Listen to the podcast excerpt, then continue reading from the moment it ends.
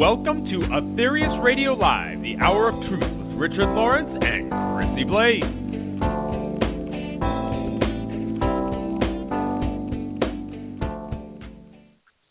Hello, everybody, and welcome to Body, Mind, Spirit Radio. Today is October 21st, 2014, and you are listening to Aetherius Radio Live, which comes to you every third Tuesday at 1 p.m.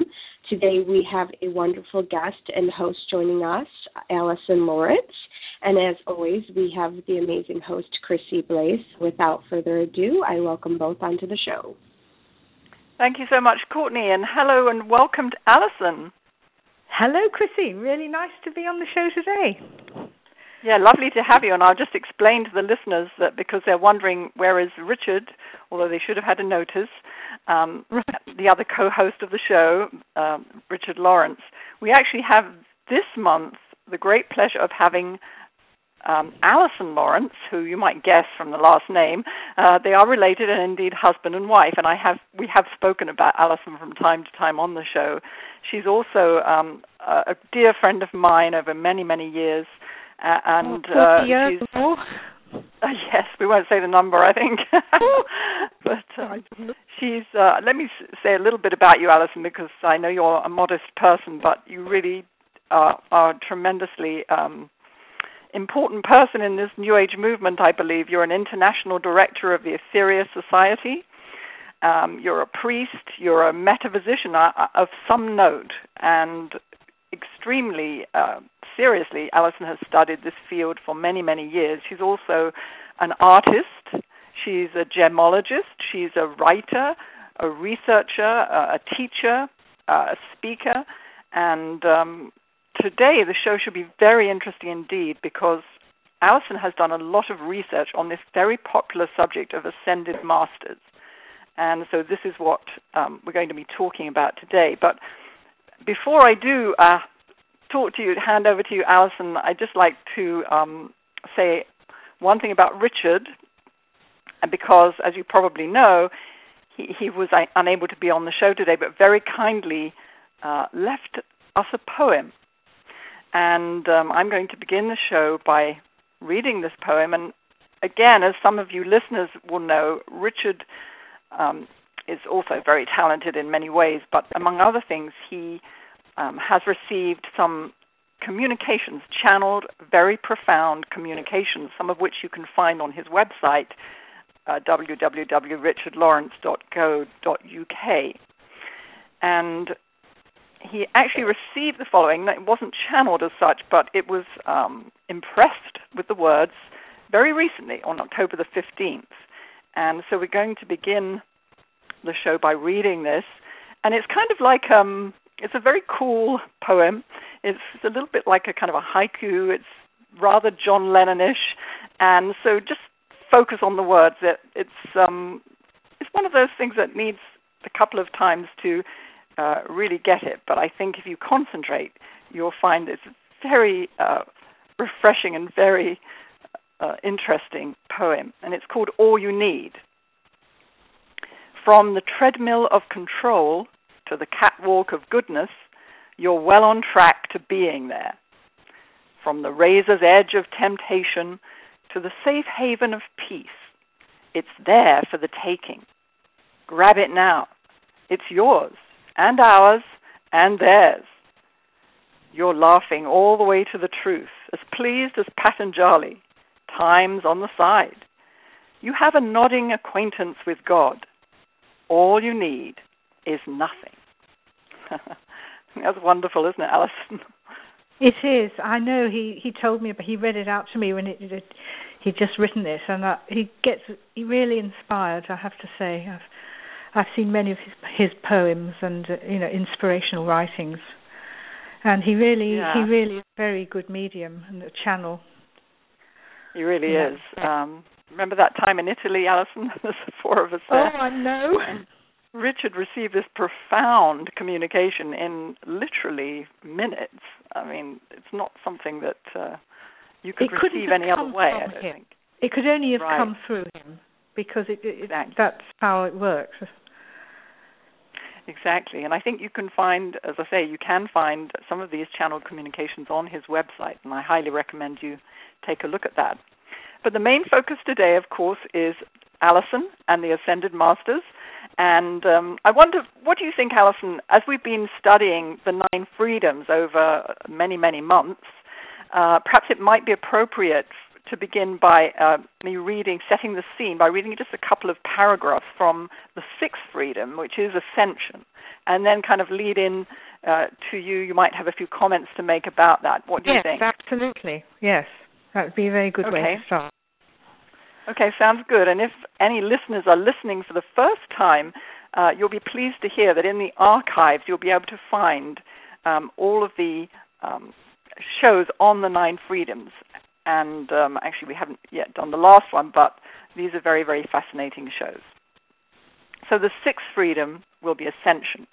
Freedom from rebirth is brought about by he who is ready as a result of countless experiences, countless lessons well learned through these experiences. Such a one has manipulated his karma so that it forms a pattern, which proves that he does not need to learn the basic lessons which can be afforded by further birth upon Terra. When this stage has been reached, the adept then leaves this planet Terra through death into a fuller life. Such a one may then choose whether or not he will remain upon Terra in order to render service, or whether he will go onward to an introduction into the experience cycle of another planet. At this stage, those with certain definite abilities volunteer to forego the greater bliss of an introduction into the experience cycle of another planet and choose to remain upon Terra. A special initiation is then afforded to the adept who chooses to remain upon Terra, and he is then initiated into the Great White Brotherhood. So that is Ascension from the Nine Freedoms. Anything you want to add to that, Allison? Or yes, well, there's plenty. There's plenty I can add to that. It's a question of where I start. I mean, ascension is the culmination of all experience. And uh, you know, further on in in the, in this particular freedom, Mars Sector Six does actually say that it's not the result of any one practice or any one decree. It is all experience that then comes into one facet.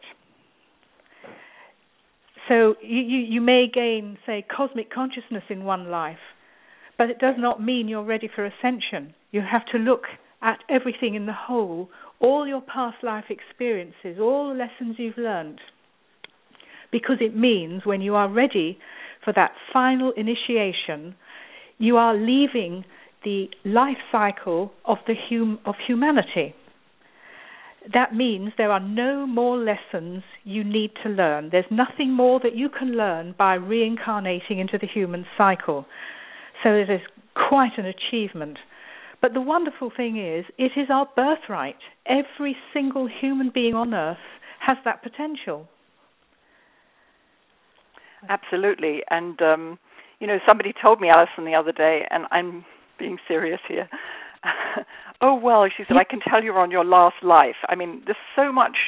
Um, oh, no. So much rubbish out there because we all have so many lessons to learn, and I have thousands of, lives to go. But I think this is a, a prevalent thought that we're also close to this, and there are people, and I read in a magazine this month, actually, Allison, uh, claiming to channel ascended masters through their healing work. Oh, claiming not only doing that, but claiming to teach others how to channel ascended masters. What do you feel about this in the New Age movement? I, it is absolute nonsense. I have to say it. It just would not happen. You see, people they're they're under the illusion that because they start to have a realization about the meaning of life and what the spiritual path really means, that they've arrived they've hardly started. You yeah, you know, point. we have to be able to raise the power of Kundalini to the Brahma chakra. Well, in its entirety, and not just when the conditions are right. At any time, when you want to, you can do it. You have all the powers, all the siddhis that the yogis talk about. You, who's ready for that? Not many. Exactly. But the beautiful thing, as you said, Alison, is that it is all of our birthright. Nobody is excluded, even though it sounds so hard for us at this point to be able to do this.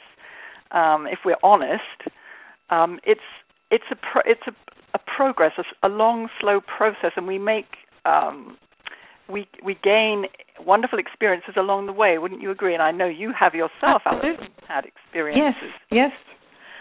I mean, when when you start to get a glimpse of this higher reality, you realize that you know it, it's such an inspiring thought, and then you start to become aware of the interconnectedness of all life.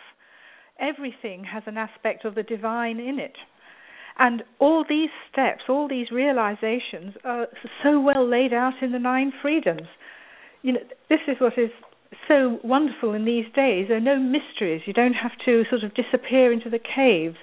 It, it's here, it's in front of us, and it's designed for the man and the woman in the 20th and 21st century. I mean, just at the beginning of the Nine Freedoms, Dr. King, he made this statement, and I'd like to read it to you. Is that all right, Chrissy? Oh, please do. Yes, please do. Yes, please. And he says, the Nine Freedoms, as a signpost to the future evolution of humanity, has been given at this time so that those who are ready may learn how to progress bravely into the millennium of peace on earth, then later through the cosmos. Mm. I mean, it really is the first time our whole path has been laid out before us and the key lessons that we have to learn.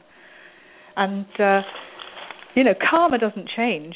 It doesn't matter if we, you know, if we have an iPad or, you know, in the age of technology, the law of karma doesn't change at all.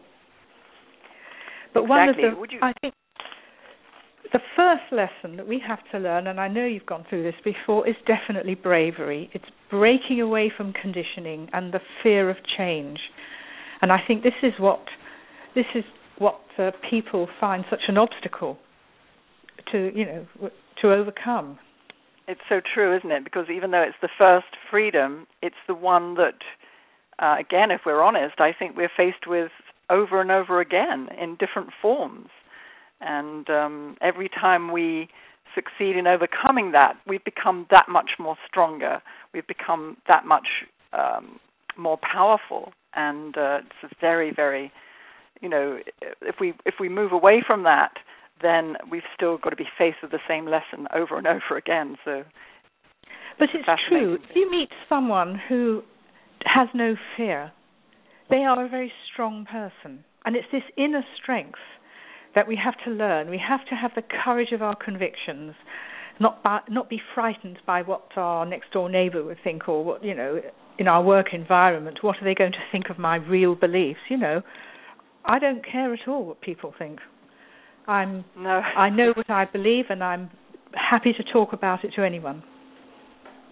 Exactly, and that is one of the first te- tests, often, isn't it? Once we we have to sort of break away, often from our families who may think Absolutely. we're going off course, and then our friends who are like, "Whoa, you know, she's going through a change."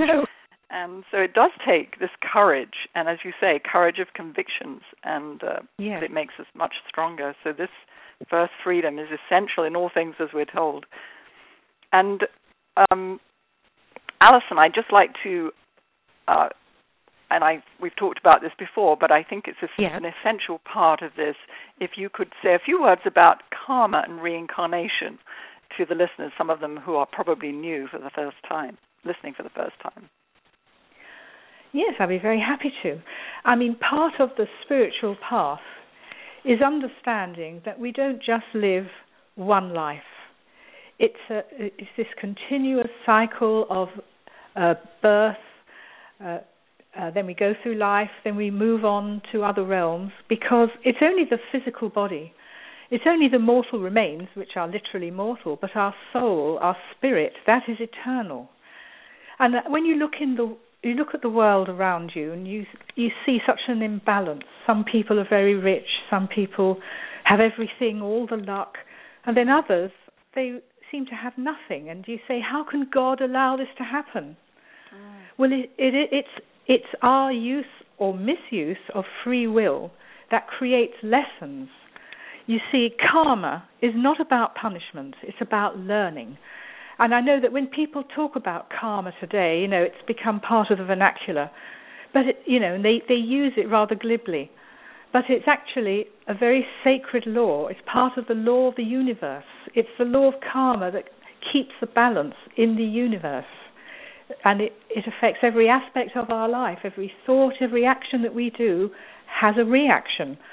And I think once we start to learn that and understand it from within, uh, have a deeper realization, we can then change our life. You see, there's another aspect to all this, and that is we are not totally governed by fate. Yes, there are lessons we have to learn, but it's how we learn them, it's how we approach these lessons that can determine the outcome and whether we have actually learned it or whether we have to keep on, you know, learning it if you like. But once we understand that and that there is a path, we can change our karma, our karmic pattern, if you like, um, and there is life after death. I think that brings a lot of hope to a lot of people. And then they'll realize that whatever that they're going through is not going to last and that they can change it. It's very much a, an attitude of mind as well. Absolutely. Well, thank you for explaining that so so wonderfully well. And I think that leads us on to ascended masters because you know you talked about the soul being immortal, which it is over the lifetimes, and of course the ascended masters are immortal, if you like, because they don't age and so on. They remain as adults and they have colossal powers. So I wondered if you could just talk a little more about um, what these ascended masters are and what it means. Absolutely. Well, I will start by saying this. Without their presence on Earth, we would probably not have longer than three and a half days on this planet before there'd be a great cataclysm because of our negative karma, our collective negative karma. You see, there's another aspect to karma, and that is there we, there's individual karma and there's world karma. And what every individual does affects the whole. And all these thoughts, they're all they're actually material things, and yes, they're in the mind belt around the earth. There's like etheric realms, different levels of existence around this earth, and all our thoughts, they're there. They hang there, and a lot of it is pretty unpleasant. So yes. one of the functions of the spiritual hierarchy of Earth one, that these masters perform, one of their functions is to try and counterbalance this negative energy. So they're performing a great service. They're making a great sacrifice because they are, in fact, cosmic masters, except that they have chosen to remain here on Earth. But they could go on to interplanetary existence and start a new life cycle. I think it's a very important point you're making that they, they're making this tremendous sacrifice, and I think all listeners should be aware of that and be thankful for that, um, and really appreciate what they do for us. And um, they, of course, exist, Alison. Do, do, they not in different retreats around the world? So perhaps you could explain oh, yes. um, about some of those. Yes, there are certain uh, sacred places around the world uh, they they tend to live in uh, beneath certain mountains, and you know traditionally they lived in the Himalayas, but right. there are different retreats around the world. I mean, there's there's a retreat in the Andes. There's definitely one in Sri Lanka, Egypt, and Luxor.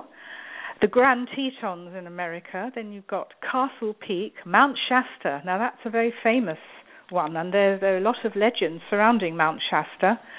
And even more recently, there's one in Scotland, Ben Macdui in the Cairngorm Mountains. Now, what is interesting is that uh, this is the first time that the uh, Great White Brotherhood have come to the British Isles in the last 100,000 years. So that would mean that they were last here during the days of Atlantis. So that's a sobering thought. And it is indeed. So these retreats are situated beneath the mountains because there are lots of networks of caves and tunnels, but they're not sort of primitive caves, not at all. Right. They're very sophisticated buildings, and uh, they have vast underground caverns with very sophisticated equipment as well, some of which has been on Earth since the days of Lemuria, and that even predates Atlantis by millions of years. But these these particular mountains, they're in magnetically strategic places, which would indicate that they probably exist throughout all the realms as well. Oh, that's an interesting thought. Can you yes. expound on that, Alison? Well, I mean, take uh, Mount, uh, say, Kailash in the Himalayas. I mean, I would think that uh, although it, it it exists on the physical plane, and uh, definitely the the you know aspirants and devotees they travel there because they know it's a very holy place, and the Tibetans you know, and the a- Asian devotees, they travel there into the Himalayas to catch a glimpse of this mountain. But I mean, it's not going to be a cold physical place that we know. I mean, you know, the, the spiritual hierarchy of Earth, they they operate on higher levels as well. You see, even though they're situated right. in that in that particular retreat, and of course that would be true of all of them. And like uh, Ben Macdui, and uh, the play, the retreats in the Andes. Mount that's Kilimanjaro, that's another one in, in East Africa. It's a, wonderful thought to to realize that these incredible ascended masters of great spiritual power are still here. You know, sometimes we look at the world and we think it seems so hopeless, and yet there is hope. And they're spending their time and energy and love and it's up to us to reciprocate and do all we can to appreciate them, but also to work to uh, for our future in many different ways. But one thing, Alison, um, you mentioned the retreat in Scotland, and yes. one interesting thing I think we need to bring out, since we're both women, right, uh, yes. was about the master who contacted um, our master. And I have to say also that uh, the listeners that Alison and Richard and myself and other people around the world were close students of our master, Dr. George King, uh, for many years, for over 20, 20 years. a great privilege, and he had so many experiences. And this meeting with an ascended master um, in on uh, Ben Macdui was very fascinating. And Alison, would you like to share a little more about that? Yes, he was contacted by a, a lady, a lady master, and uh, she was of indeterminate age, and he, he was invited to actually come into the retreat, which had an impenetrable protective screen around it. And Dr. King has said that this force screen was so powerful that it could not be breached by a dozen atom bombs exploding simultaneously. Now, we're talking about a science that we haven't even begun to discover. Right. And uh, anyway, he was allowed in because an opening appeared within this screen, and he was allowed in. He was he was in a projected state, and he was invited into a huge auditorium, and there were several robed masters who were apparently working on these pieces of apparatus, which had actually been in with the spiritual hierarchy. Um, come with the Sanat Kumara from Venus, and that's going back 18 million years now. And this particular equipment had been modified so that it could be used on planet Earth. So that's quite extraordinary in itself. But one of the functions of this particular retreat was to monitor spiritual organizations, good and bad, so all religions, all spiritual brotherhoods, including black magic because this is it. You see, they're looking at the energy output, so they can see at a glance through this equipment what the uh, different types of energy output is. You know, good, bad, or, and a lot of it is not good, and then they counterbalance it with uh, with their own en- energy, which they invoke, and they have special ceremonies, and they store they store energy in special crystalline batteries and that, Chrissy, I'm sure you know, is another subject for another day. Yeah. It's something that yeah. we have now mirrored through the Aetherius Society, thanks to Dr. King and his his brilliant design in bringing this to the physical plane. But it's the same concept: storing spiritual energy and then sending it out at a later date. But this yeah, lady, it's very fascinating to think that, isn't it? That they're I know, all I religious know. groups, including the Aetherius Society, are being oh yes, they do. monitored. Mm. Were you ever I there, know. Alison, in Aetherius house? I'm sure you were because you were there for a long time, and you still are. Uh, and saw those little globules of energy that sometimes appeared, and I often wondered whether they were sort of monitoring devices oh, of some kind. Chrissy, I've got something to relate to you about that. Oh, please Years do. ago, when I was a student, um, I was uh, at art college, and I was talking to a friend of mine about the Lord Babaji. We were just sitting in a room, and I, I was talking about the Lord Babaji and the spiritual hierarchy of Earth. And suddenly, the lights went dim. There was a hissing sound, and a big blue globe floated down through the ceiling. It was light blue, and it was a real strong electrical globe. I don't know. It was a you know an intense energy globule. And then he looked at me in absolute horror because I was looking at this large globe. It was almost the size of a football. It was quite large. Oh. And then suddenly it floated up through the ceiling again. And then the lights came back on. Oh, and I have goodness. never forgotten that. I mean that Of course. that is, uh, I would say, definitely uh, a monitor that was sent because obviously it was an important conversation, and I must have sent something out into the ethers that was picked up. So they they decided, probably whoever that was at that time, to have a closer look. But yes, Oh, I'm I getting mean, the shivers on that one, yeah. reported. So it just goes to show, you know, we're not alone. There, we don't know who's watching us at any given time. Absolutely. And But I think it's you meant fantastic as well. You know, that's the fantastic, positive it? side of it. life is so much more fascinating and brilliant and amazing than just the ordinary everyday stuff and when we start to when you start to share these kind of experiences you realize that people realize that wow they they too can have these types of experiences it's just you Of know really dedicating yourself to the spiritual things in life which are the fascinating things actually are they not Alison Absolutely. And you see, they transcend all religions. Because Yes. all religions, when if you're studying the precepts as given by the masters, the great initiators, they'll all lead you to the same goal in the end. Because I find it very interesting that you know there are different strategies have been adopted, also by the cosmic masters, but also by the spiritual hierarchy of Earth. Because in the East, you know, people were more open to spiritual teachings. So you had the, the yoga teachers, you had the path to enlightenment by retreating from civilization, you have the teachings of the ancient rishis, and that way you learn to control the baser nature through strict yogic discipline. I'm just sort of giving a summary right of uh, that approach. And for hundreds or thousands of years, that was the order of the day. Look, the sutras of Patanjali, you have the Buddhist Dharma, the I Ching, the Bhagavad Gita. There are so many practices that were, you know, for the Eastern devotee. But the thing is, we are all part of the same race, are we not? Whether we live in the East or the West. So uh, the masters of the Great White Brotherhood had a more complex but different approach to uh, bring the Western civilization to a higher level.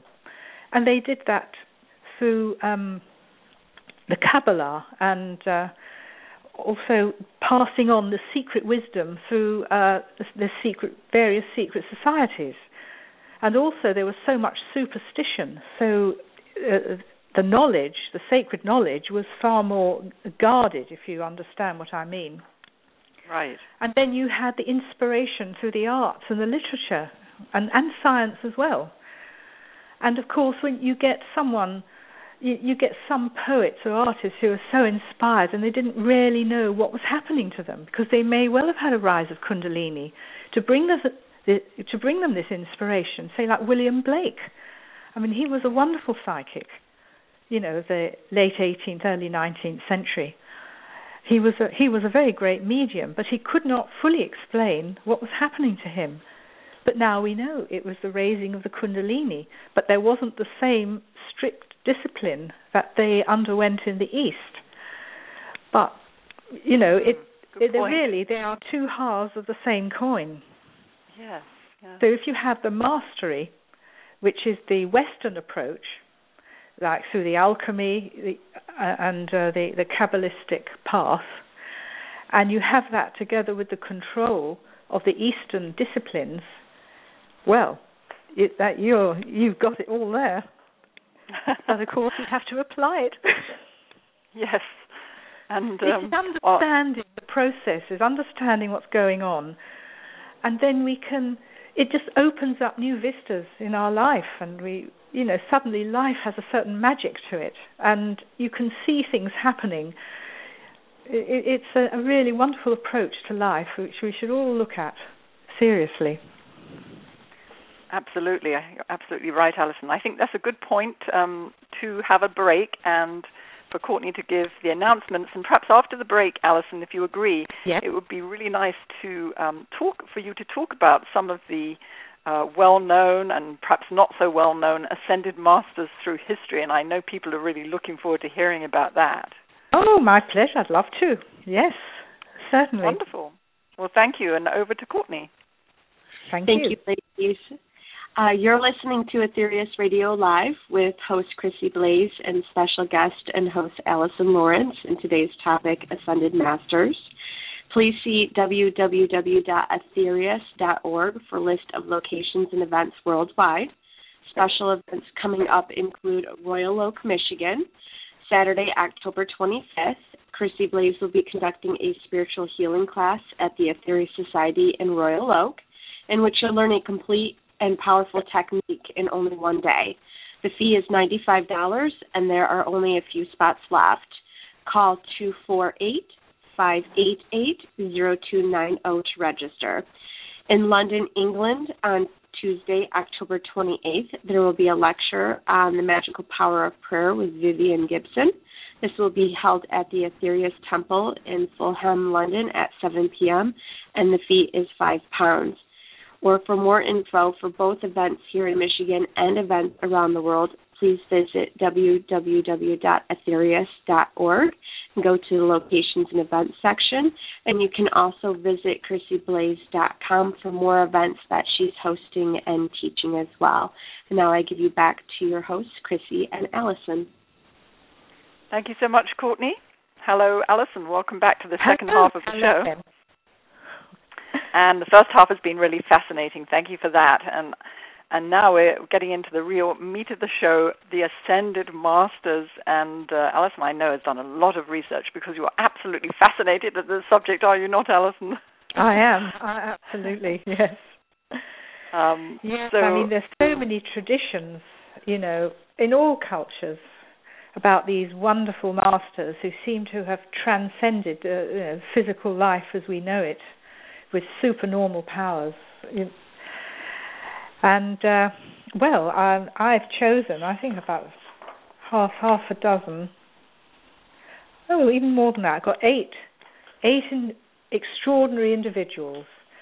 Now, there is a point I would also like to make, and that is the uh, the Great White Brotherhood, as we call it, ha- is comprised of ascended masters, but also non-ascended masters, which is a very interesting point. And they might well have been missionaries in the highest sense of the word, to, uh, who were sent to perform a, a certain task, a certain inspiration. And they were certainly connected with the Great White Brotherhood. And I've included three people, three extraordinary individuals amongst the, the masters, the ascended masters, that I'd like to talk about. Sounds wonderful. You did refer earlier to the Lord Babaji, and I know he's not an ascended master as such, so but um, it would be a great place to start, I think, if you if that's okay with you. Yes, certainly. Well, he is certainly the greatest master on earth, with the exception of the three lords of the flame, who are, of course, guardians of the logos of earth. But the Lord Babaji is actually a Saturnian master, so that is an aspect of an even greater being, and he chose to come here to um, has been here for millions of years, at least since we came to this Earth from Maldek, which is what's left of that now. Of course, is the asteroid belt, and then we started our life again on Earth.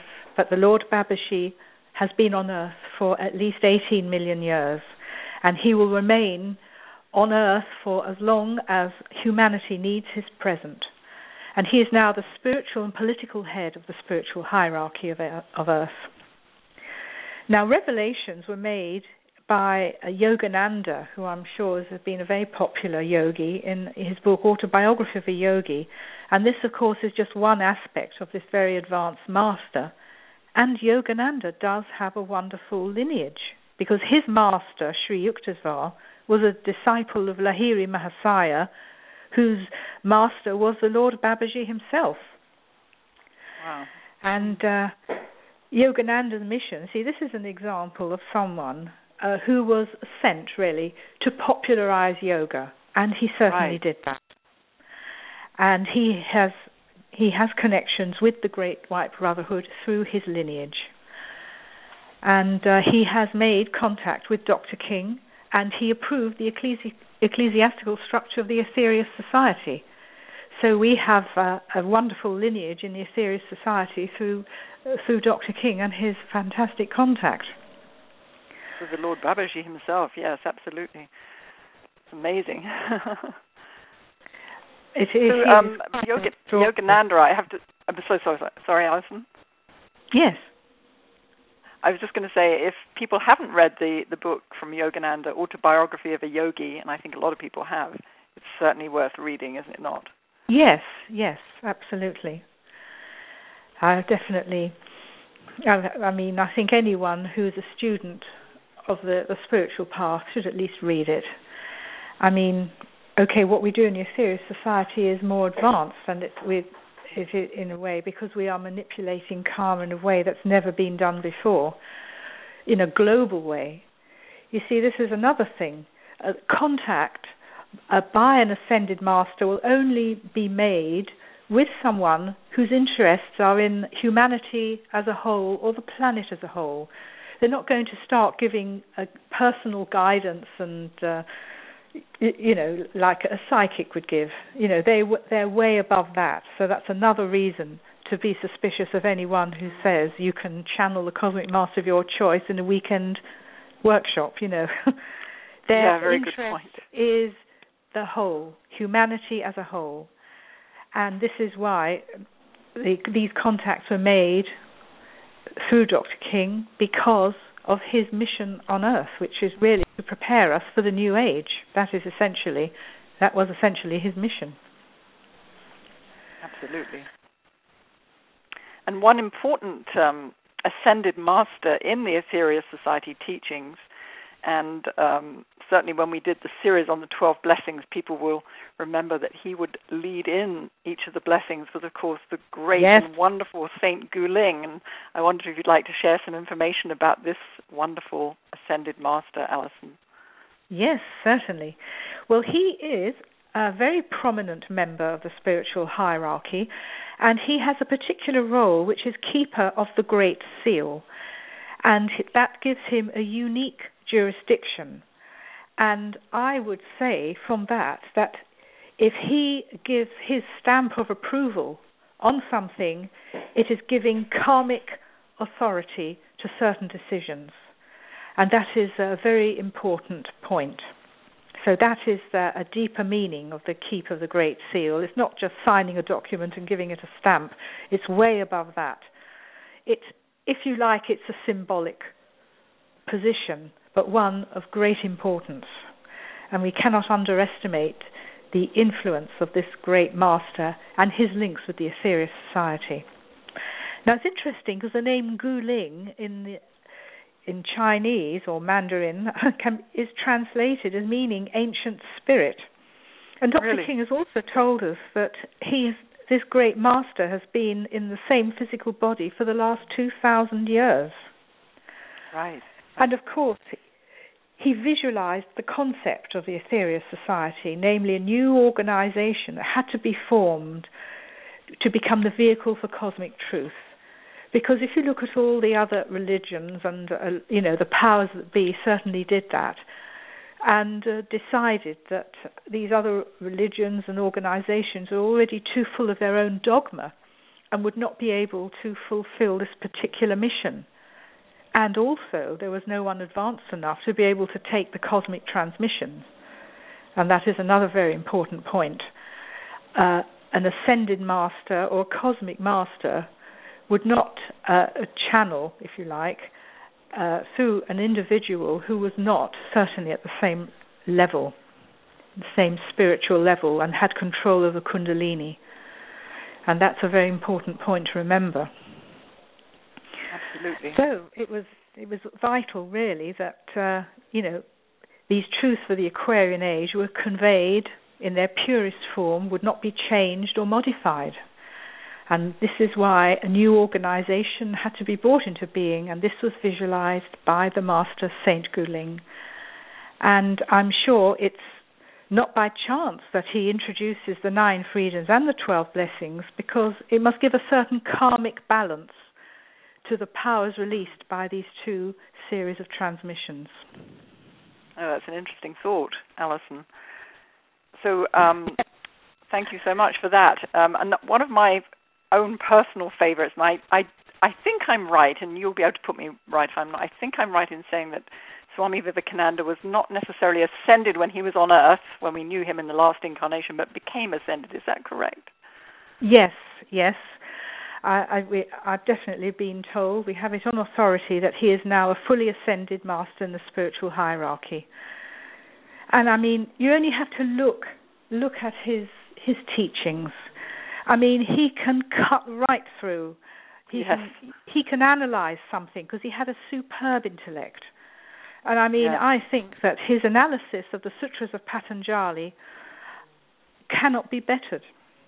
You know, he understands the human psyche. He, un, you know, uh, you know, considering he he died in 1902, you know, he really understood understood the human psyche at that time and how to interpret the sutras of Patanjali. And they're relevant today as well. Nothing in that respect has changed. And uh, what uh, I really love about Viv- I'm sorry. You go, please, Chrissy. um, of course, what I really love about Swami Vivekananda and also, of course, our own master, Dr. George King, is the tremendous strength you know, I think Swami Vivekananda said you have to grow from the inside out. You know, um, he he was so strong. He was so Absolutely. strong. Um, and I mean, that I is an example of bravery. You really? know, he came. Yes, he came over to Chicago in 1893 to the World Parliament of Religions, and he gave an absolutely wonderful speech and of course, he's written many letters, he's analyzed the different religions, and he's analyzed them in a way that's better than I think uh, certain modern interpretations of the religions. He really understands the true, deeper spiritual meaning behind them. I mean, and of course, it, you know, we've got his his teachings. He's written many books on different aspects of yoga. And what's interesting and he things, that he predicted he, he would not live I'm sorry, oh, sorry, carry on, Alison. Uh, no, I was just going to say he predicted that he would not live beyond 40, and that was right. actually fulfilled because he lived to be 39 years, 5 months, and 24 days. That's the exact oh, really? age.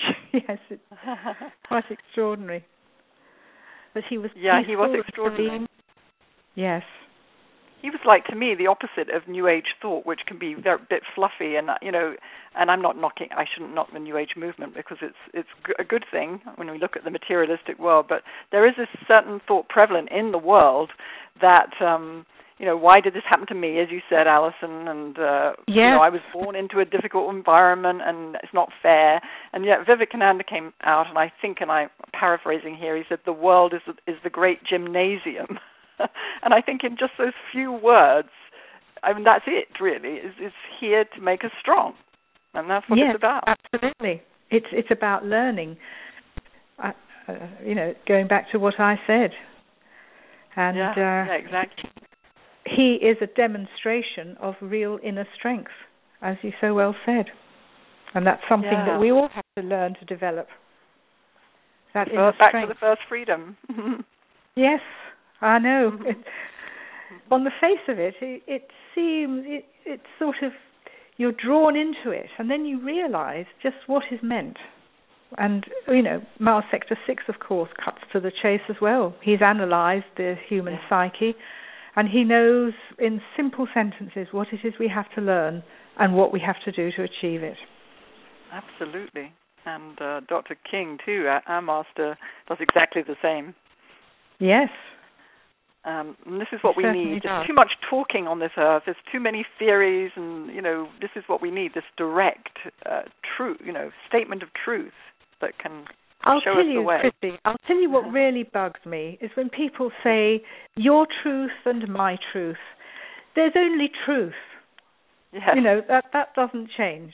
That's unchangeable. Very good point. And I think we have that's something we have to move away from. Exactly, exactly. That's too flaky. It is. Yes. we need to be strong. I mean, this world is difficult. We need strength. Um, one ascended master that I think is probably uh, one of your favorites and certainly one of mine, uh, I'd like you to share some information and some wisdom on. And I'm sure a lot of the the listeners have heard of this wonderful master. Is the Count Saint Germain? Yes. Oh, he's he's uh, what a character. I mean, he's quite an extraordinary master. You know, he just suddenly appeared from nowhere. He was uh, quoted by Voltaire as the man who knows everything and never dies. And he's certainly one of the most famous ascended masters to come to the West. And he came to the court of Louis XV at the height of his reign. And now here he demonstrated what I call mastery. I mean, he had the most amazing talents. He could play the violin brilliantly. He was a wonderful artist. He spoke many languages French, Italian, English, Spanish, Portuguese, Latin and Greek, Sanskrit, Chinese, and um, Arabic. I mean, people couldn't. Um, they they were absolutely mesmerized by him, and he could manufacture gems of the highest quality. He was a master alchemist, and he could produce gold from a piece of iron. I mean, he could write. He could sort of write something with his right hand and his left hand simultaneously, and if you put one over the other, you there was not one gap between the letters. I mean, that is Wow. control. Wow. He was such he a colourful character too, wasn't he? Oh, he was. I mean, he dressed in most sumptuous clothes, and he wore rings on every fingers. And he, he, you know, he talked about events of the past, like he was at the court of uh, King Solomon. He he knew the Roman emperor. Roman Uh-huh. emperors. He apparently had a, a suit of armor that was worn by one Roman emperor, and he talked as though he'd been there, and uh, he probably was. And it's interesting because he said um, that he was a brother of the Great White Lodge. So he did actually state that. And that to me is synonymous with being a, a member of the, the Great White Brotherhood. Absolutely. And that was a book that I actually uh, picked up in France. So they're quite open about him. And I mean, there's been so many books written about this extraordinary master. And then he'd suddenly disappear. And then he'd reappear and uh, hadn't aged at all. It's, Yeah, it's, it's interesting, Alison. One thing I, when I first came into spiritual thought, and I used to read books about how you go into kind of a, no- a state of nothingness. I would, I had this great fear that um, as you advanced, this is so far from the truth, one would lose all of one's personality, and we'd all walk around the same, you know. But in fact, what you do, of course, you drop your ego, and and then your real self emerges. And when you're talking about some of these wonderful ascended masters, you see that everyone is so different and so colorful and so rich. And um, I know you don't just because more- you you advance, you don't lose you you don't sort of lose your personality. It's it's ego. You see, Right. uh, ego is synonymous with personality on the physical realm, But I mean, even the great cosmic masters have a personality. I mean, if you compare the wit of the master of Sirius, and then mm. you've got the the deep wis- wisdom uh, of Mars Sector Six, and then the Master Jesus, the love. I mean, there you've got three totally different personalities, and we don't know how advanced they are. We, it's beyond our understanding. Yes, this absolutely. Um, thank you so much for that, Alison. Unfortunately, we're running out of time, and I know that you also I mentioned earlier it. that I know time flies when you're having fun, and I think we've only got um, about eight minutes left. And yeah. you did mention earlier that the spiritual hierarchy comprises ascended masters and also non-ascended masters. And I know there are a few non-ascended masters that you um, would like to, to, to talk about, and that would be wonderful yes. if you did. Well, um, there is uh, Madame Blavatsky, who was the founder of the, of the Theosophical Society. She's certainly connected with the uh, Great White Brotherhood, and I mean, she performed a great service because she she met. Uh, um, I think she met the Master Kuthumi. so she had a mission to perform, and she proved that she was an extraordinary psychic, and she was one of the first people to bring over from the east this secret esoteric knowledge like of ancient civilizations. And i mean very little was known about them other than through the, the classical writers of you know the ancient greek and roman period. But um, you know she founded the theosophical society in 1875 and i know that isis unveiled and the secret doctrine are, are certainly classics and that is a great contribution to Western civilization, and I would say it played a part in raising the consciousness of the West to prepare for the cosmic teachings. So I would say undoubtedly that she paved the way, and uh, she had an she led an ex, an extraordinary life too, and she's I say a, very great lady. So you see, the the the uh, ascended masters of the spiritual hierarchy comprise men and women. And I think that's a very important point. It is indeed. Um, one thing I'd just like to share, Alison, is that we have uh, a new member, a couple of new members here in, in, Michigan. One of them, well, actually, two of them uh, have been very involved with theosophy uh, for yes. almost all of their lives, and uh, they've been teaching theosophy. And the lady, and I won't mention her name, but I, I don't think she'd mind me referring to this, had said to her husband, um, also a new member, that she felt there was something that was coming after theosophy. And when she was looking through the internet one day and came across the Aetherius Society website, she said, "This is it. This is what is supposed oh, to follow yes. theosophy." And I, well, she's absolutely right. And she absolutely loves the teachings and you know is totally enamored by them. So that's oh, interesting oh, what you said. That's a lovely story. yes. Well, she's and, absolutely um, right. Yes. So if anyone's listening who doesn't know much about the Aetherius Society, this is the organization to join. We don't go out and, and try and gain members. People have to find it for themselves. It's too advanced for that. But you know what? This is the great opportunity in these days to become a member of the Aetherius Society. It really is a fantastic organization.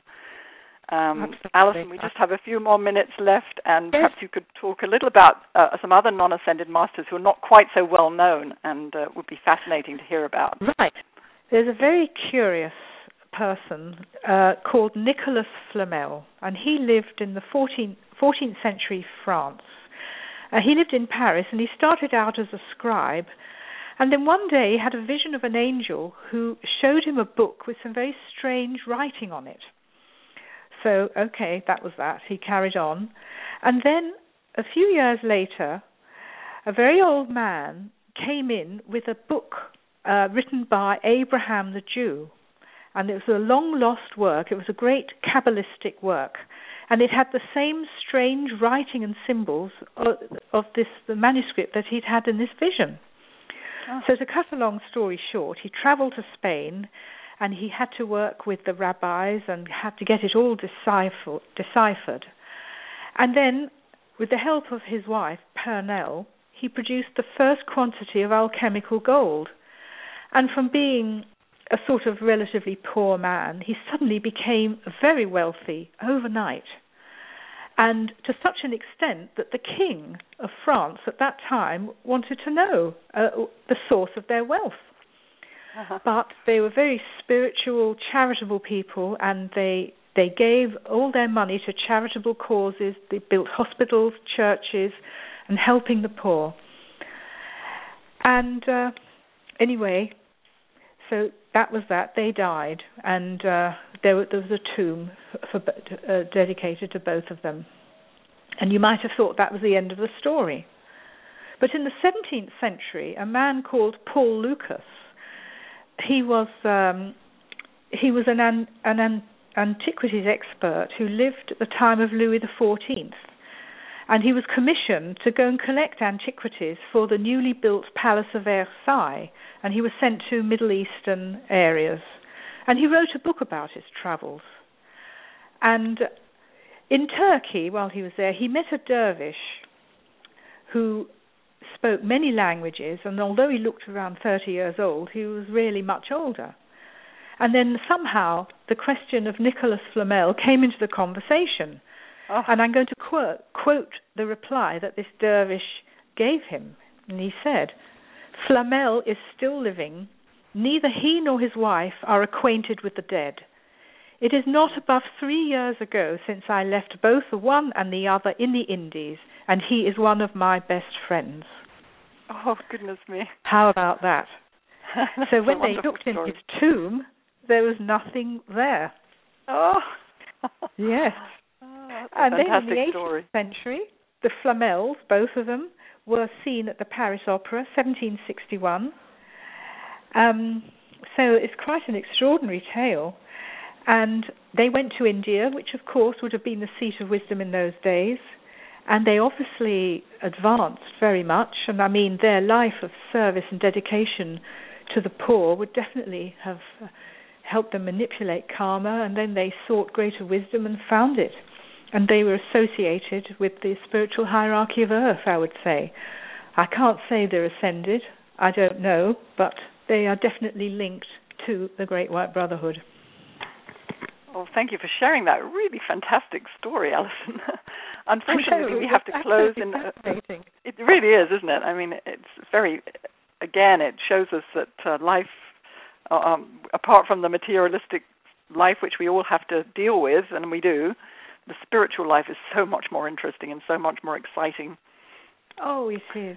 Uh, it's, I see it as a great adventure. It's fascinating, and it's a journey that we'll all have to make sooner or later. So why not make it sooner, right? I think that's a great closing thought, Alison. Um, thank you for that. It's a thank great you. adventure, and uh, don't leave it till later. Do it now. Yes, I second that. So it's been such a pleasure to have you on the show, Alison. Um, you've been wonderful, and you've shared so much knowledge and information and wisdom about the ascended masters. We really appreciate that. And I have to um, bring the show to a close by, because uh, Courtney is going to make the closing announcement. So thank you again, and thank you for inviting me. Thank you very much, Chrissy. Thank you. And thank you both, Allison. That was amazing. I learned a lot today. So thank you so much for for being here. We we are definitely grateful.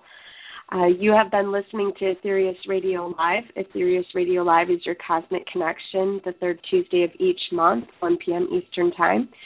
You can connect with the Aetherius Society by going to aetherius.org. If you would like to connect with Chrissy Blaze, we welcome you to visit her website at chrissyblaze.com.